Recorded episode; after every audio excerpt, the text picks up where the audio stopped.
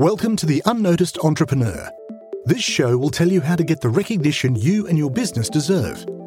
Our guests share their practical insights and tools which you can use straight away. Your host is international entrepreneur, podcast host, and author Jim James. Hello and welcome to this episode of The Unnoticed Show. Today I've got Justin Goldstein, who is the founder and president of Press Record Communications in New York. Justin, hi. Thanks for joining me today from the Big Apple. Of course. Thanks for having me. It's my pleasure. Now, all the way across there in New York, you're a media specialist. I'd love to hear from you today how you get your clients noticed using the media.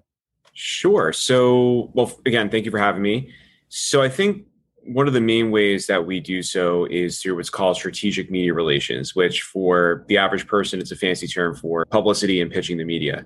So, we take a very targeted approach to doing so by first finding what our clients' goals are. And then after doing that, finding outlets, media outlets that we think are going to be a fit finding the right reporters or media contacts there that would be interested in covering our clients and then working with those reporters, producers, whoever it might be to coordinate a story that's going to either go into the thought leadership insights of an executive or a spokesperson, tell the company story, do a review of a product, for example. It really just depends on the client, but ultimately it's getting that media coverage that's going to help to um, support our client sales and marketing goals. And Justin, just how difficult is it to get media coverage for a client? So I think it really depends on who you're working with. I will say that the media landscape has changed where and this has been happening for years, but newsrooms, their staffs are getting smaller. A lot of newsrooms and media outlets are getting acquired by holding groups or larger media organizations. And so the opportunity for traditional media, I would say, is getting a little bit smaller. But that's actually created some new opportunity where reporters have, let's say, they've been laid off or they've left their prior publications, they've gone off and started their own podcast or their own newsletters, or you have a site like Substack where anybody essentially can be a reporter at this point. So I think the definition of what's considered media from the traditional sense has definitely changed and there's a lot of opportunity out there. It really just comes down to putting in the effort to finding who those people are and who the right fit is. Justin, take us through the process that you have at Press Record because companies come to, you know, me at East West and they want to get into the media, but there's often some work we have to do to help them to get ready for that. Can you just take us through your process? I'd love to hear how you're getting that done. So, it really comes down to what the goals are of the organization. I've actually started to talk a little bit about this where I think there's there's a slight challenge when it comes to putting together public relations programs for some firms where and more specifically media relations firms where thir- uh, what I call 30,000 foot goals are established meaning somebody might say, Yeah, I want to get on national television. And it's like, okay, well, what does that mean? Right? Meaning, do you want to be on more of a CNBC squawk box kind of show, or do you want to be on more of the Today Show? So you really have to try to go around and dive deeper into those 30,000 foot goals. You have a really good understanding of who exactly you want to speak to, the story that you want to tell, and what kind of coverage you want to see.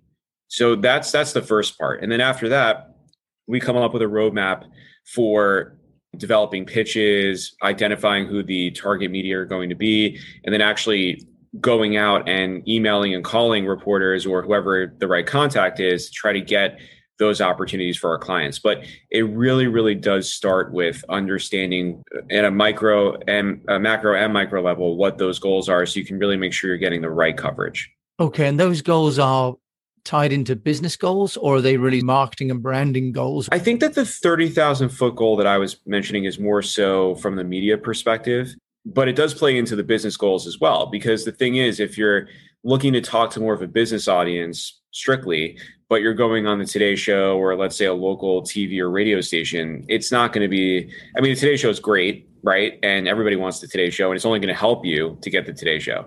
But if you really want to drill down and reach a specific audience, it's not going to help as much if you're looking to reach a business audience as going on Bloomberg Radio, CNBC TV, Fox Business TV. So it all ties together. And I think you have to understand who your audience is and who you're talking to the most. That's the number one uh, key, I would say. That's really useful, Justin. Now, once you've got that 30,000, foot plan. Tell us about the roadmap from a practical point of view. What do you put into that roadmap? And is it uh, an Excel spreadsheet? Is it some software you use?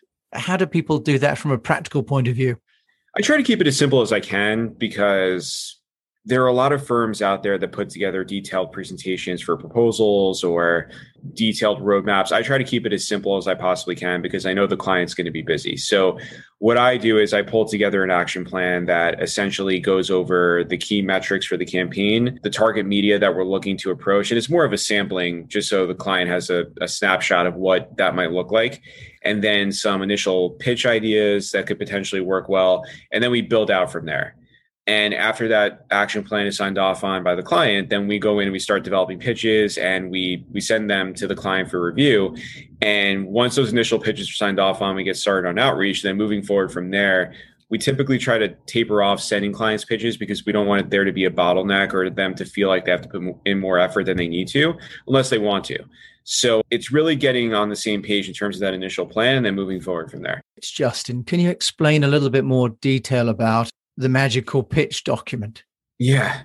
So it really depends on who you're pitching. But I think one of the key things to keep in mind in this day and age is that brevity is key. So when you're pulling together a pitch, the subject line should be straight to the point. You could put a little bit of creativity in there, but you don't want to go too far. You just want the contact to easily understand exactly what it is that you're pitching. And the body of the email should be the same. So I always start with an upfront note that says, Hey, so and so, or Hi, so and so. I know you cover XYZ and you've been reporting on this kind of story over the past couple weeks. So curious if you're working on some additional coverage.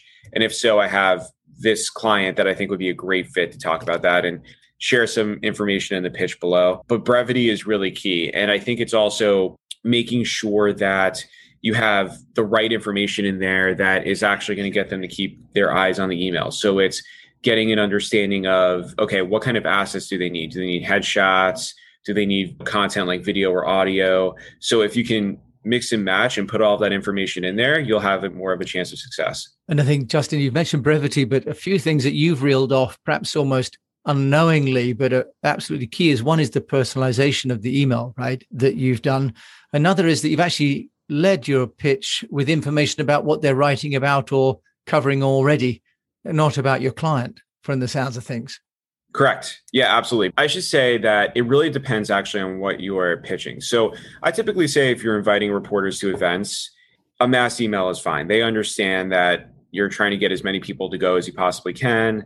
And my experience has been that reporters are generally okay with writing back and saying, Hey, I really appreciate the invite, but I just I, I don't cover anything related to this. They're they're less, I think, or, or I should say they're more understanding of it because they know you have to invite a huge press list to get people to come in the first place. But when it comes to pitching a story, that's where you really have to be personalized because the last thing a reporter wants to see is that they're not being paid attention to. And it feels less special when they get your email. And also think about it like when you get a marketing email in your LinkedIn inbox, for example, right? It's like when you get an email that's like, hey, we can help you to solve XYZ problem and this is more about our company and blah, blah, blah, it just doesn't feel real. So that's why you have to take the time to do it. But I think following an 80 20 rule, especially if you're on a time crunch, is good. So that means focusing 80% of your time on that 20 spending the time on personalizing your emails and really trying to to get in the right way. And then the other 20% is if you have the time great. If not just putting together an email that at least feels like it's a fit for them in terms of the topic. Yeah so a tier 1 tier 2 list there. Okay so you've got your pitch and i think that what's great there is you mentioned the need to personalize and also to to really court the journalist with information about what they're writing about already and then setting the context for what you're your own client can provide, right? So this this match, how do you get it to lift off the page? Because as Justin, the media are getting tens per day, hundreds per week. How do you get your pitch to stand out? Because lots of media relations experts are personalizing, contextualizing. Now, how do you make it come off the page? I think the brevity really is the first part. The first part, because that will help to set you apart from the report from the from the people that are pitching essays essentially so that's number one number two i would say calls to action are important as well. So if you're looking to have a reporter respond to you, frame up your email to basically say that, meaning you could say something like, Would you be interested in connecting with so and so? Any input would be appreciated, or can we schedule a call to discuss, right? Because then it puts into their head that there's an action they actually have to take. I mean, whether or not they take it is unpredictable, but at least it puts out there that you're looking for something in return. And if, if reporters have the time to read your email, they'll get that without you saying that. But most that are running at 100 miles an hour, if they don't see that call to action, they're going to be like, oh, I don't have to do anything with this. Like I have 50 other things to do. I'll flag it for later, or I'll just move on and not even care. So that's why it's it's important that that call to action is in there. And do you ever use the uh, diplomatic clause where you ask people to respond by a certain date or a certain time? If I'm pitching a story to the New York Times, I try to give a little bit of leeway because it's the New York Times. And if I'm pitching it, let's say a month or two in advance, then we have a little bit more buffer time to, not start off with that deadline. So it makes it seem less, I don't know, just less awkward maybe, where you're asking like a New York Times reporter to get back to you by a certain time it's the right thing to do, but I think you have to just assess what your timing is. But if it's not an exclusive, I typically don't. Okay. So if you're offering an exclusive, you give first time notice or a first come, first serve. Exactly. I might say, yeah, I might say if you could let me know within 48 hours, right? Because that gives them a day to read the email. Then they, and, and usually I'll say just feedback, right? Meaning I'm not expecting you to commit, but can you just give me, you know, some kind of direction on whether you might pursue or not within 48 hours? That I think yeah, because then you're not making it as pressure filled. They don't feel like they have to go to their editor and get sign off. It's- well, I think you've also raised up another good point about the fact that the journalist often has to get the approval of an editor before pursuing a story. And I think not everyone's aware of that, right? The journalist doesn't necessarily have the freedom to choose which they cover. So, should you be aiming to get the journalist or should you be aiming to get the editor or the publisher when you do a pitch? So I would say if you're pitching an, an op-ed or a byline, it's always you're always going to go to an editor because reporters don't handle that. But if you're looking to get a story opportunity, it's better to go to the reporter because they can do a better job of selling it in than you. And I think if an editor hears from a journalist why they should pursue it versus a publicist, it's a totally different conversation. So I would recommend sticking with the journalist. Okay. And then we have to help the journalist, don't we, to to sell it in. What about the follow up call, Justin, because we all know that media have got a lot of emails. Do you do you have a practice in terms of sending SMSs or WhatsApps or chasing people down on LinkedIn? What, what do you do for that? I think hitting the phone is the most important thing anyone pitching can do. Some reporters are going to some reporters are going to have an adverse reaction. Some reporters are going to be very fine and nice about it it's much like sales. You just and I don't want to compare PR to sales, but it's it's similar in the sense that you don't know who you're going to get. And in this day and age where reporters are getting a million emails, it's very important to do that if you're if you want to be persistent to get that opportunity because then at least you can get some quick feedback and it helps to guide next steps. But i think hitting the phone is more important than messaging on linkedin tech well texting is part of the phone but even texting because you're having more of a real conversation dming on twitter the, the, most important thing you can do is call. Um, but not every reporter has a has a phone number. So i think the next step is that I, I, would say linkedin unless a reporter puts on their twitter profile that you can dm them i think linkedin is a little bit better because it's just in that professional setting so i would go phone well email first then phone, then LinkedIn, and then you can see if maybe there's an opportunity to go on more traditional social like Twitter. But yeah, I can't stress enough how much I, I use the phone, especially for broadcast media. Oh, that's interesting. Yeah. Why, why do you think broadcast media is different to the other media? I don't think they're different in terms of whether they are open to phone calls, but they're much harder to reach on email than than a traditional print online journalist. I think just because of the nature of a 24 hour newsroom, they're constantly sending reporters into the field, like fielding calls from the everyday person about a story. It's just a different beast. So I think that they they just don't have as much time to respond to email. And they're also a little bit, I don't want to use forgetful, but it's because it's not, I don't think it's that per se. It's just that they're they're less apt to fully commit to something unless you get them on the phone because they just lose sight of the emails and it just gets to be a cluster. Now let's talk about the the story that you help the client to build, Justin, because you talked about the pitch, but the client needs to have a good story.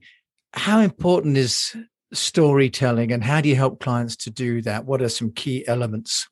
Yeah, so it really depends on the on the media kind of media coverage that you're looking to get. It really depends on which avenue you're looking at storytelling. From a pitch perspective, I think storytelling is overrated personally. I think I think that it's more about just effectively communicating the kind of story you want to tell, but actually telling the story in the pitch isn't necessary per se. But as a brand, if you're looking to tell a story, it is very important because reporters have to understand who you are, what you do, and that is important to sealing the deal. I think in, in terms of moving the story or the media coverage opportunity over the finish line. But when it comes to getting that initial reporter interest, I don't think going into a pitch from a storytelling perspective as opposed to hey here's the story I've got to tell. What I mean is is it's different because again you have to have that brevity. So going into an entire detailed story in an email pitch probably isn't going to work as well as just giving the facts of what the story are. Okay. So when would you deliver that? So let's say you've got past the journalists, they're interested. Do you have a second wave of material that you send the journalist? How do you get them prepared for the interview or the op- op- opportunity? Yeah. So I think it depends on what the request is. If you're working with a broadcast outlet, there's typically a list of assets that work well, like headshots, B-roll, which is essentially pre-recorded video that relates back to the interview opportunity. Broadcast producers, for the most part, like suggested questions because, again, if they're running around like crazy, they don't have time to think about it. In fact, like some even send a booking form where you fill out the questions in the form. So it's a little bit different than print online. I think print online reporters are more apt to not favor that because it makes it seem like you're doing your job, their job for them. So I would say for print online, though, it really depends on what exactly the conversation is. And typically, unless they ask for something in advance, you'll send something as a follow up. Like you might say, like your spokesperson, or, or if you are the spokesperson, you might say, Oh, I remember like there's this great study that goes into this story. And they'll say, Oh, can you send me the study after we get off the call? So I found that typically the assets or print online come after you're done with your conversation. Oh, one of the things that happens for many of us is we arrange an interview and then it doesn't happen for one reason or another. Clients, by and large, pretty disappointed, thinks it's the agency's fault calls the journalist irresponsible and and other words.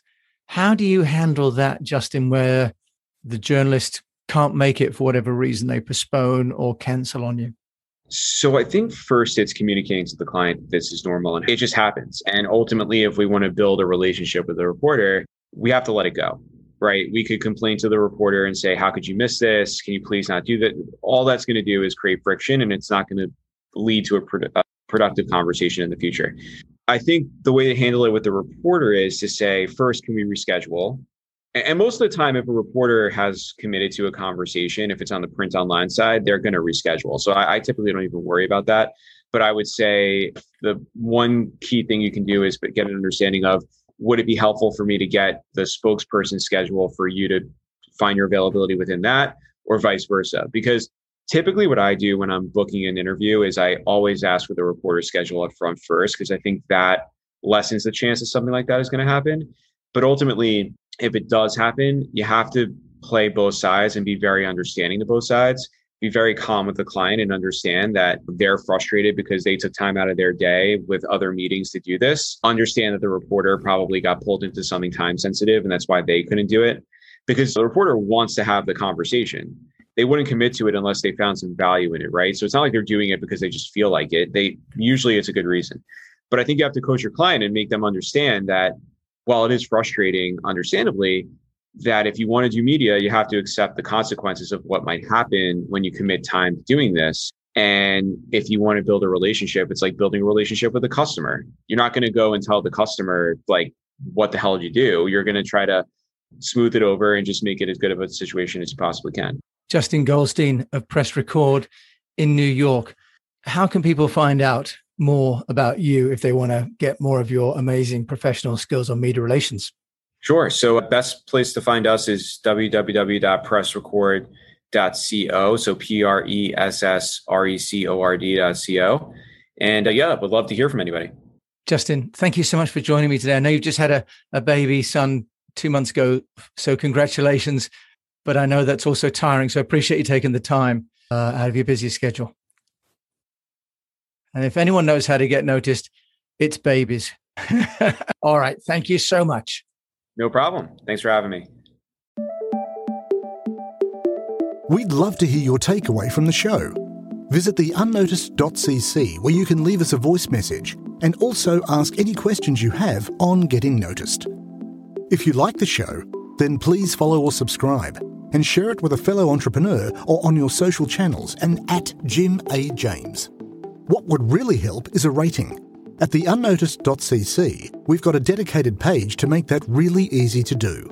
Take a screenshot and share it on Twitter at Jim A. James, and we'll repost it to get you noticed too. At the unnoticed.cc, you can also see our books, merchandise, useful tech apps, and sign up for our newsletter. Until we mic again, keep on communicating.